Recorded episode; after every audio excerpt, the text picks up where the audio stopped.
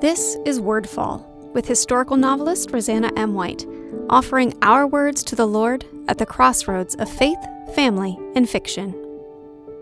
Holiday history Christmas wreaths. Did you know that Christmas wreaths have their origin in Christmas trees?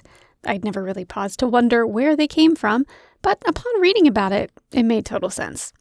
In Europe, where the pine forest inspired the tradition of bringing something green and eternal into the home to celebrate the bringer of eternal life, the wreath soon took shape too.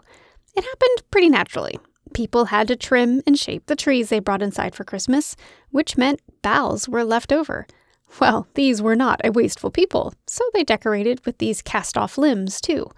And the idea of weaving them into a circle was apparently a natural one, another symbol of eternity, after all.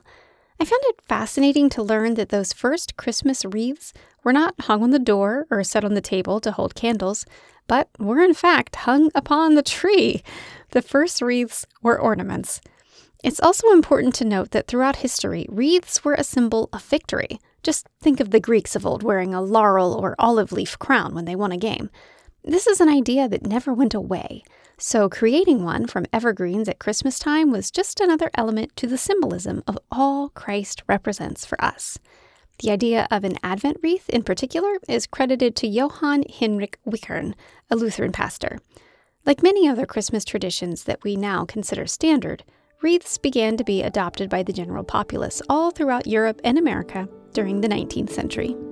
Check out roseannamwhite.com for information about me or my books and to subscribe to my newsletter. This episode of Wordfall is brought to you by the Tea Party Book Club. Books, tea, great conversation, all from the convenience of your own home. To see what this month's book is and to reserve a seat, go to roseannamwhite.com and click the Tea Party Book Club tab or follow the link in the show notes.